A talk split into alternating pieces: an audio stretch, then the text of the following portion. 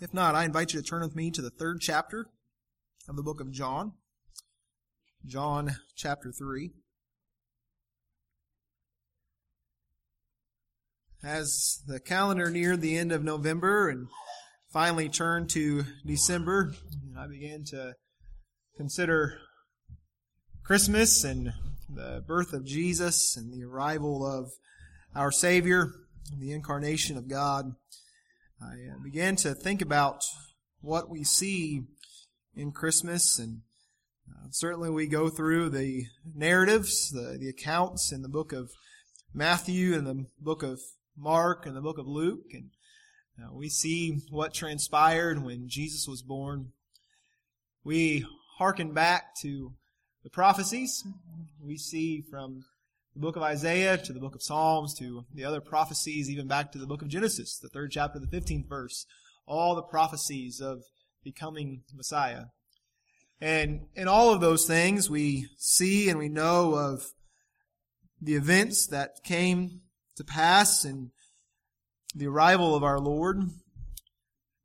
But while we see those events, there was a, a purpose, there was a nature, there was a character of God that was on full display in those events. And that nature, that character of God that was on display in the arrival of Jesus and the incarnation of God in, in, in the office of the Son is of love. Christmas is a story, an account, a testimony of God's love for the world. We're going to read that in just a second. For God so loved the world. There's a book that Gary Chapman wrote. I believe I got the author's name right there about the different love languages of people. Some of you probably read that. You got all these different ways in which people see and, and, and show and receive love. And um, it's a useful book for, for couples, especially um, as they encounter challenges or as they are getting married to, to go through and understand how to display the love and the affection that they have for one another and to, to show that outwardly. And um, it's good to, to have that insight and that understanding. It's a book that I, I can recommend to you uh, to, to, to use for that reason. God has displayed, He has demonstrated, He has declared His love to us in giving His Son for us. The prophet Isaiah spoke of that. He said that unto us a son is born. Unto us. He was born for our sake. He lived for our sake. He died for my sins. He was resurrected for my justification. God has d- displayed and demonstrated His love to us in this way. That He gave His Son to die for us. If you want to know about the, the, the heart of Christmas, the, the reality of Christmas, about the, the, the, the greatness of the reality of why we celebrate the birth and the arrival of Jesus, it is that it was a display of God's love and that He provided for the world a way that they could be reconciled unto Himself. That a fallen world could be made right with the holy God is only possible because of the loving nature of that God that was displayed to us, to the world, in the giving of His Son. And I want to show you a few different ways and, and, and realities of that here today as we see how God says or, or, demonstrates to us, maybe more so, how He says, I love you. John chapter 3, verse 16. I want to read just a handful of verses here and I'll, I'll, I'll go through a different uh, number of scriptures today uh, as we look at this. But uh, let, us begin right here with uh, perhaps the most well-known verse in all the scriptures. For God so loved the world that he gave his only begotten Son, that whosoever believes in him should not perish, but have everlasting life. For God sent not his Son into the world to condemn the world, but that the world through him might be saved. He that believeth on him is not condemned, but he that believeth not is condemned already, because he hath not believed in the name of the only begotten Son of God. And this is the condemnation, that light is come into the world and men love darkness rather than light because their deeds were evil. For every one that doeth evil hateth the light, neither cometh to the light, lest his deeds should be reproved. But he that doeth truth cometh to the light, that his deeds may be made manifest, that they are wrought in God. And we'll stop there at verses 16 through 21 of the third chapter of the book of John. Jesus is having a conversation here. This is towards the latter part of his conversation with Nicodemus. And he just demonstrates fully and clearly that the purpose for his coming was that there would be a demonstration of God's love, that his son would be born to die for our sins. He said, God has loved the world in this way. Here is how God has demonstrated his love and that he gave his only begotten son. Now we need to talk about a couple of aspects of that. There are some translations that don't include the word begotten. I think that it is an important piece. That if it is missing, it is failing the text and it is failing the real reality of what God did in giving His only begotten Son. Because it reveals to us and it demonstrates to us that Jesus Christ is God.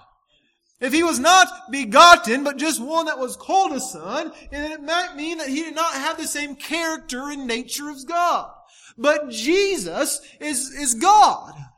He has the same nature, the same attributes, the same character as the Father. He is one of the three-part office of God. We have God the Father and God the Son and God the Holy Spirit and our triune God. In the Trinity, we have these three. And so Jesus is Emmanuel. He is God with us. This was a son that was born unto us, but it was God in the flesh. Jesus here, as he was speaking to Nicodemus, Nicodemus was talking to God. At that point, we can't lose that. If that point is lost, then, then, then we're standing on nothing, and what we're doing today, it is foolish. But I want you to know today, and I will declare to you as a fact, that Jesus Christ is the Son of God. And He is the only begotten of the Father. And he thought it not robbery to be equal with God, but he left the splendors in heaven. He saw it as something instead that he would take upon himself of no reputation, and that he would become obedient unto death, even the death of the cross, that he might take away the sins of the world. Jesus Christ is the only begotten Son of God. And God gave him that through him that whoever would believe would not perish, but have everlasting life. God loved the world so much that there was a plan of salvation before the world was ever spoke into existence. Before the world was, Jesus stood as a lamb that was slain. As a sacrifice that would be made, as a son that would be given, that through him we would not perish, but have everlasting life.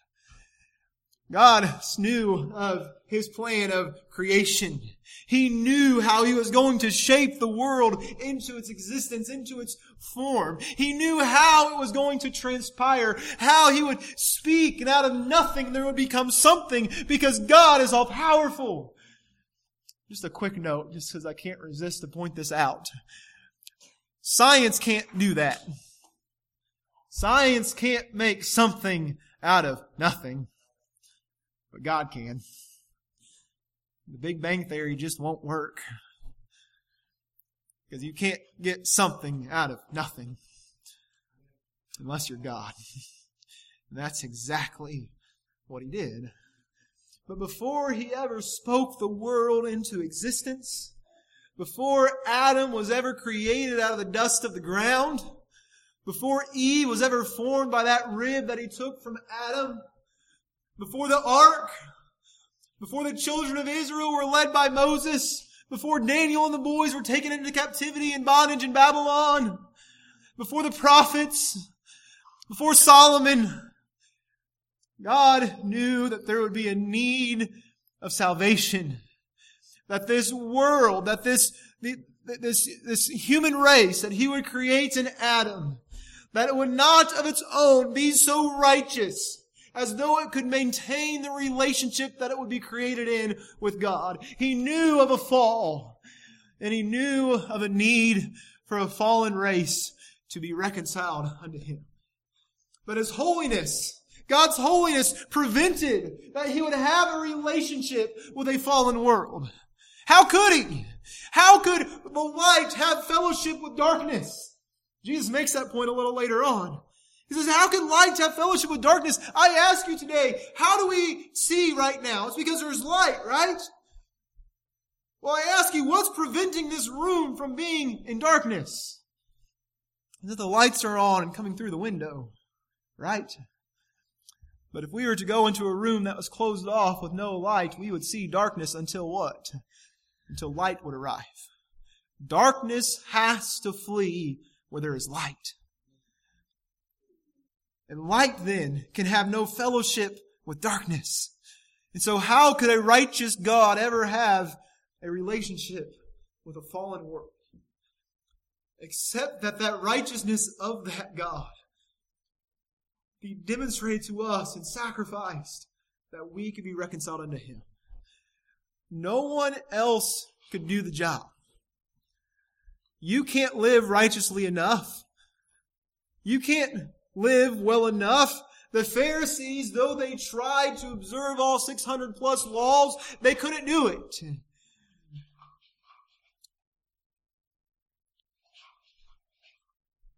Paul reasoned. He said that there might be reasons that somebody might die for someone. He said, peradventure, perhaps someone would die for a good man. He said, but I'm going to get ahead of myself a little bit. But he said that God has demonstrated his love towards us in this way. In that while we were still sinners, Jesus died for us. You see, perhaps I could sacrifice my life for my children. Perhaps I could lay down my life for my wife. But my doing so, while it might spare them from death, it won't spare them from eternal death. None of our lives were enough that we could be a sacrifice in such a way that we could be reconciled unto God. There was nothing that man of himself could do to be reconciled unto God. God himself had to do it. Isn't that incredible? God himself made the way for us to be found righteous. That's the love of God. That he is the one who made the way that we could be counted as righteous. I'm going to talk about that in just a second. And so Jesus died for us, even while we were yet sinners. Did you know that nobody has ever gotten saved before that was perfect? Nobody has. Everyone that's ever been saved, there's something common about them. They've all been sinners. Only sinners can be saved. If you think you're not a sinner, I want you to know you're not going to find salvation.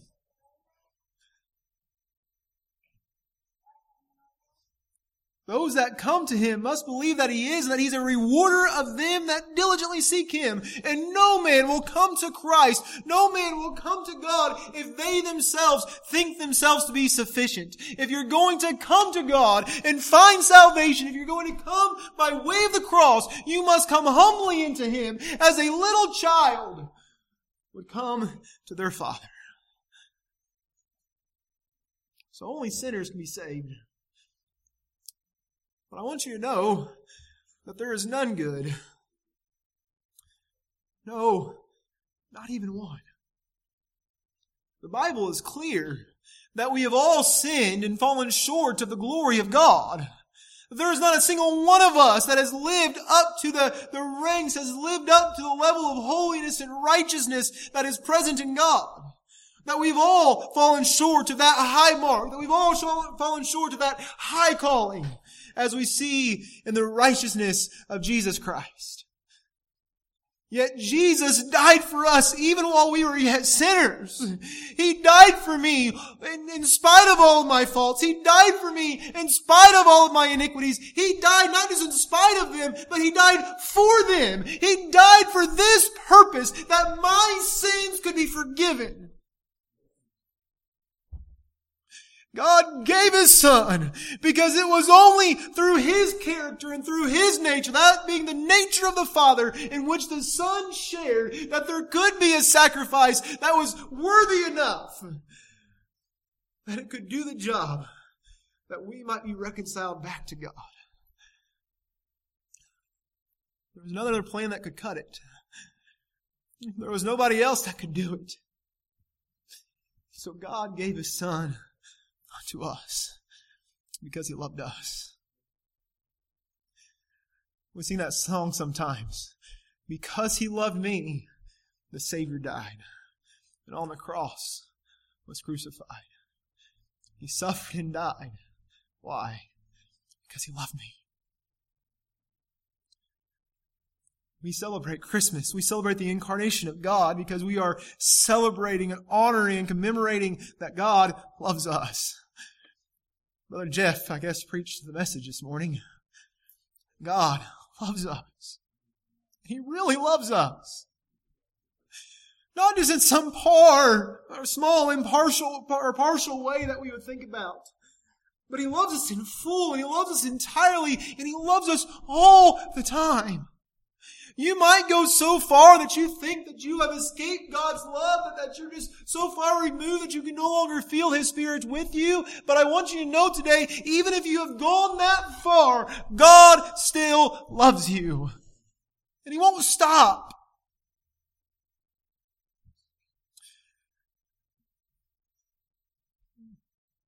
The Old Testament writer testified and he realized about the faithfulness of God about the love of God, about how it was new every morning, about how Brother Corey spoke about, about how we just expect the sun to come up each morning. And we know that each time that the sun rises, that God's mercy and His love, that they will be renewed with the rising of the sun.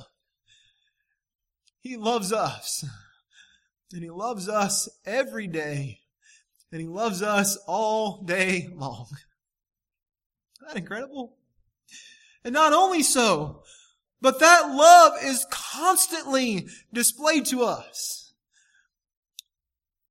Spouses, husbands, wives, there are times in which you, you probably always love your wife or always love your husband. There's probably times you don't really like them a whole lot. Good. I don't see any heads shaking yes. Nobody's testifying of that in front of each other. That's good. But I know I'm speaking accurately. And in those moments, you want to be away from them. Now I see some conversations happening. This isn't good. But in those moments, you want to be apart, don't you? You want to separate just for a moment because you, you just need a moment to, to not be around that person. That's the nature of the flesh, is what it is. But God loves us in such a way that He was near us and desires to be closer to us all the time. Oh my. Oh, how He loves us. That He would desire a relationship with you even when you might seem like you're at your worst.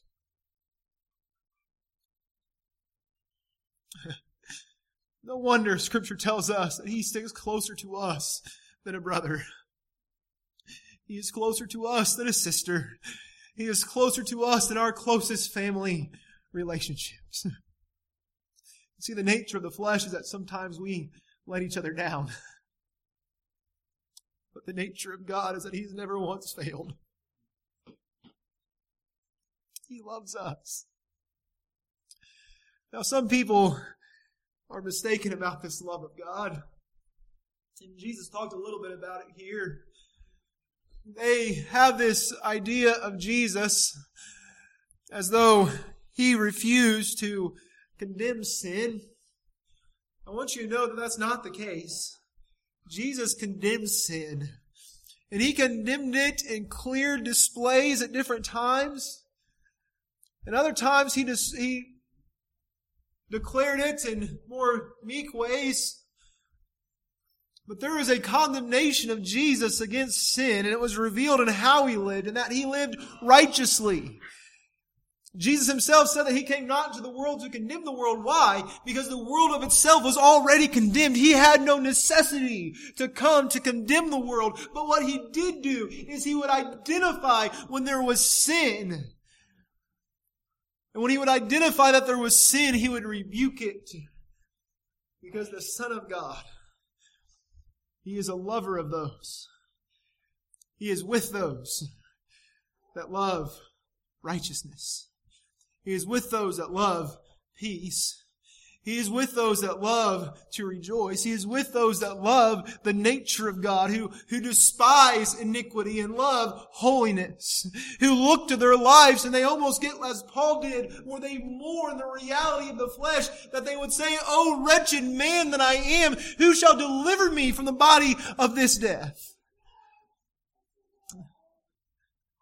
Jesus one time was talking to a woman and as he was talking to her, he was revealing all the things that he knew about her, about the different husbands that she had, and about how the man that she was living with at that time wasn't even her husband.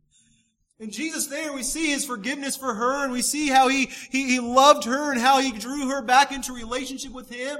But do you know what he said as he was talking to her? He said, go and sin no more that his love would be displayed and it would be realized, it would be reflected in this way, that we would love him, that we would be obedient unto him, and that we would strive to reflect his character and his nature. What am I trying to say?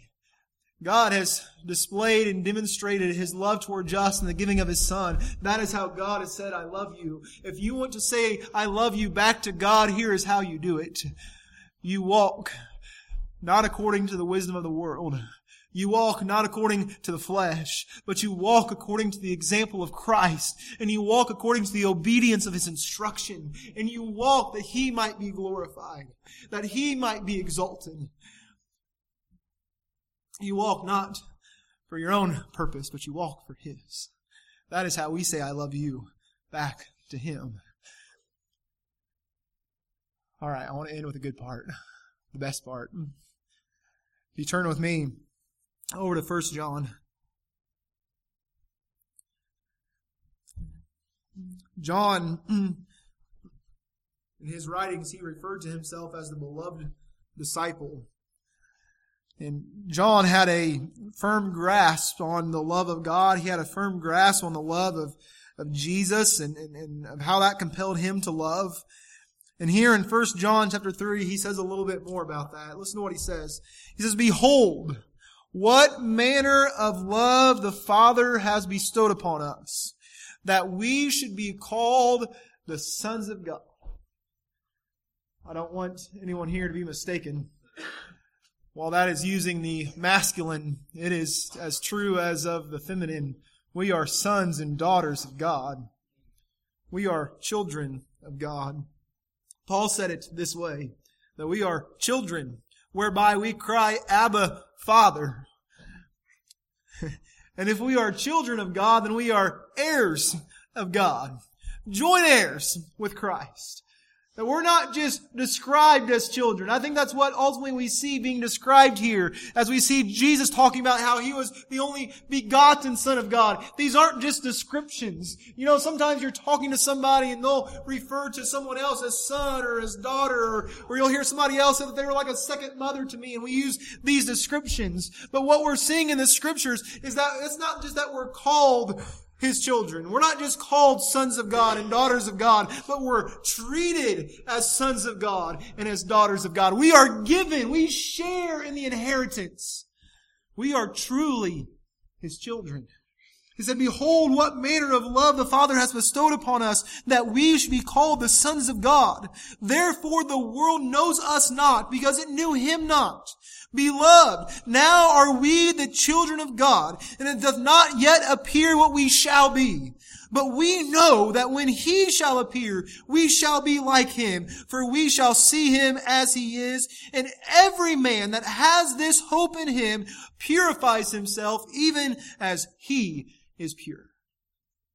John is writing and he is describing about the nature of the love of God for us, not just in that he has given his son, but in having given his son, those that come to him, those that trust in him, trust, for, trust in him for eternal life, that those that would believe in him would not perish, but have everlasting life, that those that do so, he calls children.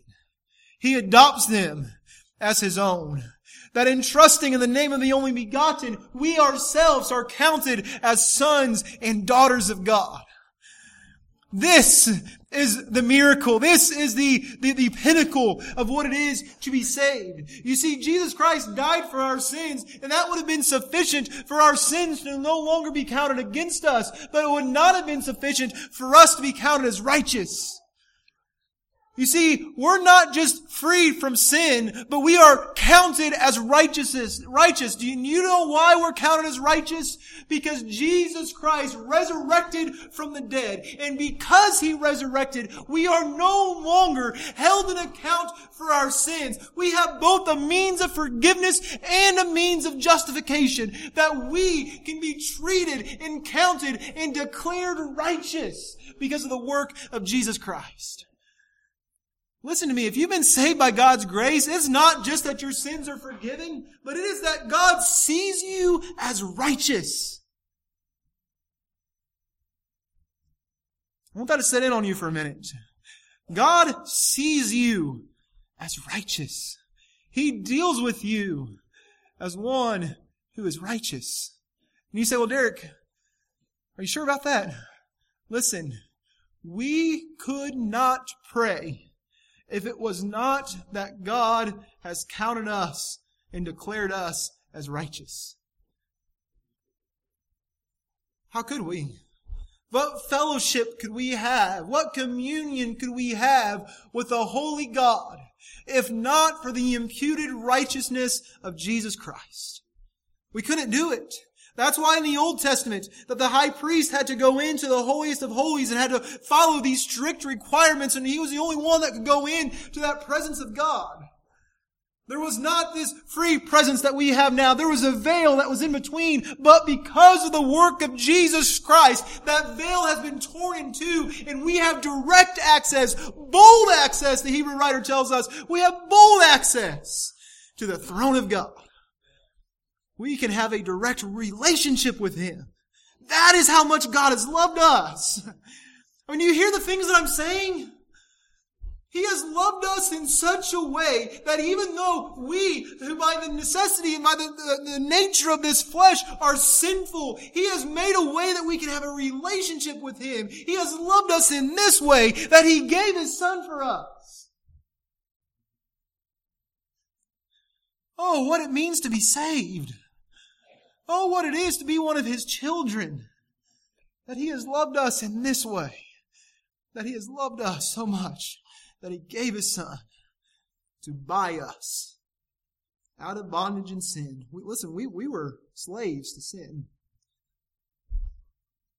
But God paid the price to purchase us out of slavery. He ransomed us. He bought us. And the price that was paid to buy us was the sacrifice of his only begotten son. He paid a price that he didn't owe. I owed it. You owed it. But he paid it. and God wrote on it, paid in full. That everyone that trusts in him, our account has been settled. We used to sing that song, didn't we? The old account was settled long ago. It's settled up! We look at the ledger and it's balanced out. Because though there was a high price to be paid, Jesus paid it all. That's why we sing that song. All to him I owe. Sin had left a crimson stain. He washed it white as snow. So behold, what manner of love the Father hath bestowed upon us that we should be called the sons of God. Then he reasoned, he said, therefore the world does not know us. Why does it not know us?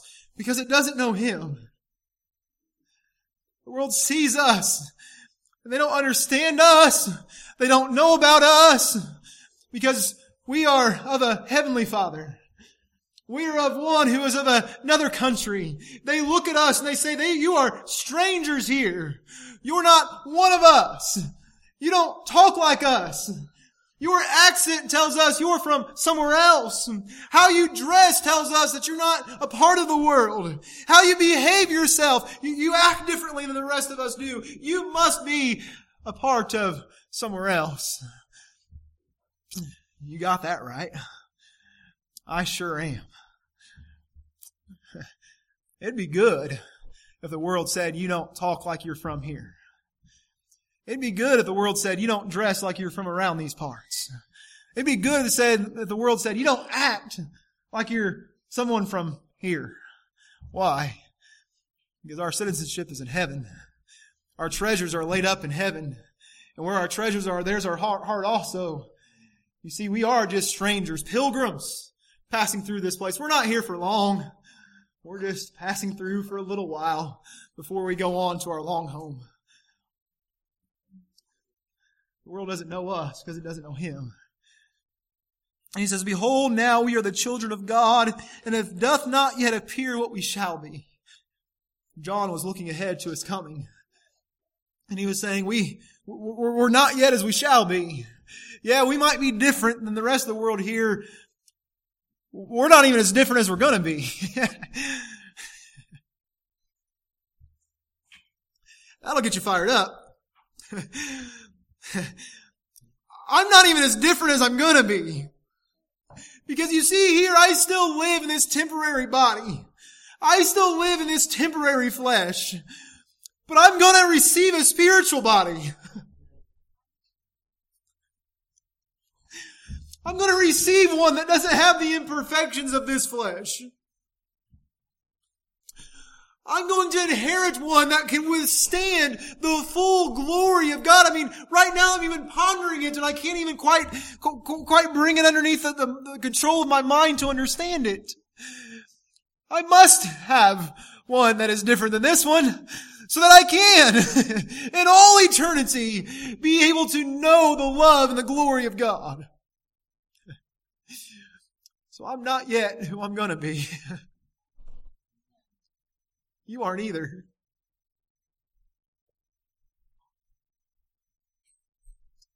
Oh, praise God. I look out and I see these faces of Faith Church that I love so much.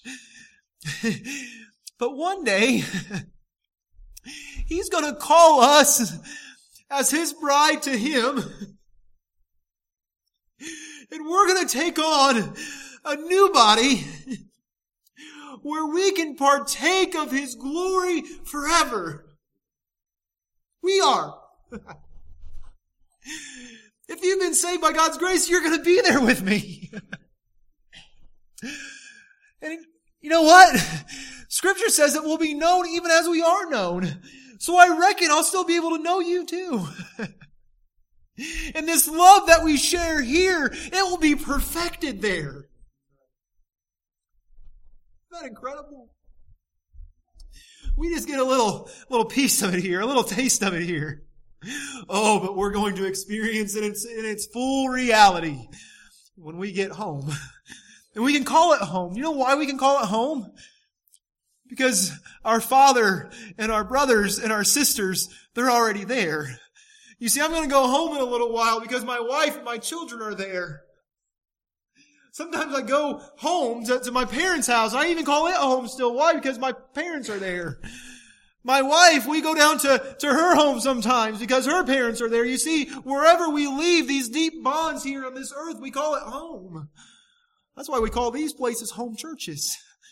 Yeah, we'll go to other churches sometimes. We'll be a part of different congregations sometimes, but Here's home.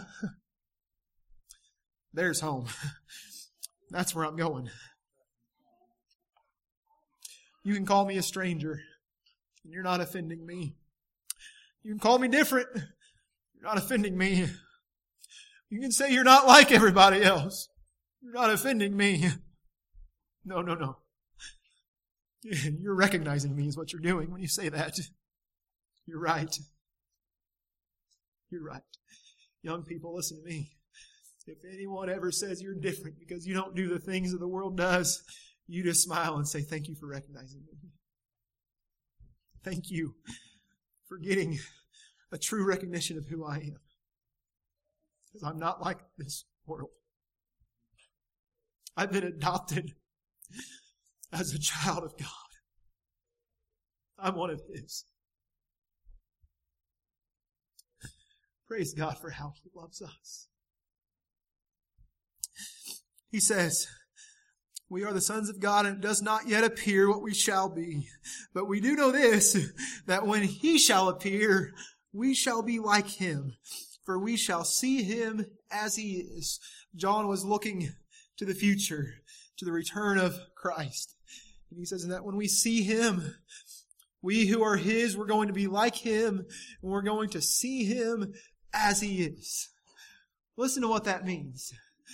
In the Old Testament, there was a time where Moses went up on to the mountain, and there he talked to God, and he came down from that mountain, and his face was, was, was shining so much, just having been around the glory of God, that the people could not withstand it, and they had to put a veil over his face. They, they couldn't bear to see it. But when we see him in his glory, there will no, be no veil that's necessary, but we will see him as he is, for we will be like him. I can't even begin to scratch the surface of the depths of that. Not just because we don't have the time, but because my brain can't even comprehend what that's going to be like. But what I do know is scripture is true. Paul testified the same thing John's testifying of here in the book of First Thessalonians. That we'll be changed in the moment, in the twinkling of an eye that we'll all rise to meet him in the air, and there we shall ever be with the Lord. So I can't explain the half of it. 1 Corinthians 15th chapter, Paul goes through great depths of detail about how this body that is sown in mortality will be raised up to be immortal. That this body of sin will be raised up to, to no longer be that body of sin. And we can read that and we can study there. And we can study 1 Thessalonians. We can study here in 1 John chapter 3. And even then, we still cannot even begin to wrap our minds around the reality of what it will be like on that day when we see Jesus face to face. But I know this, as John said, that we shall see him as he is. I'm going to look Jesus face to face.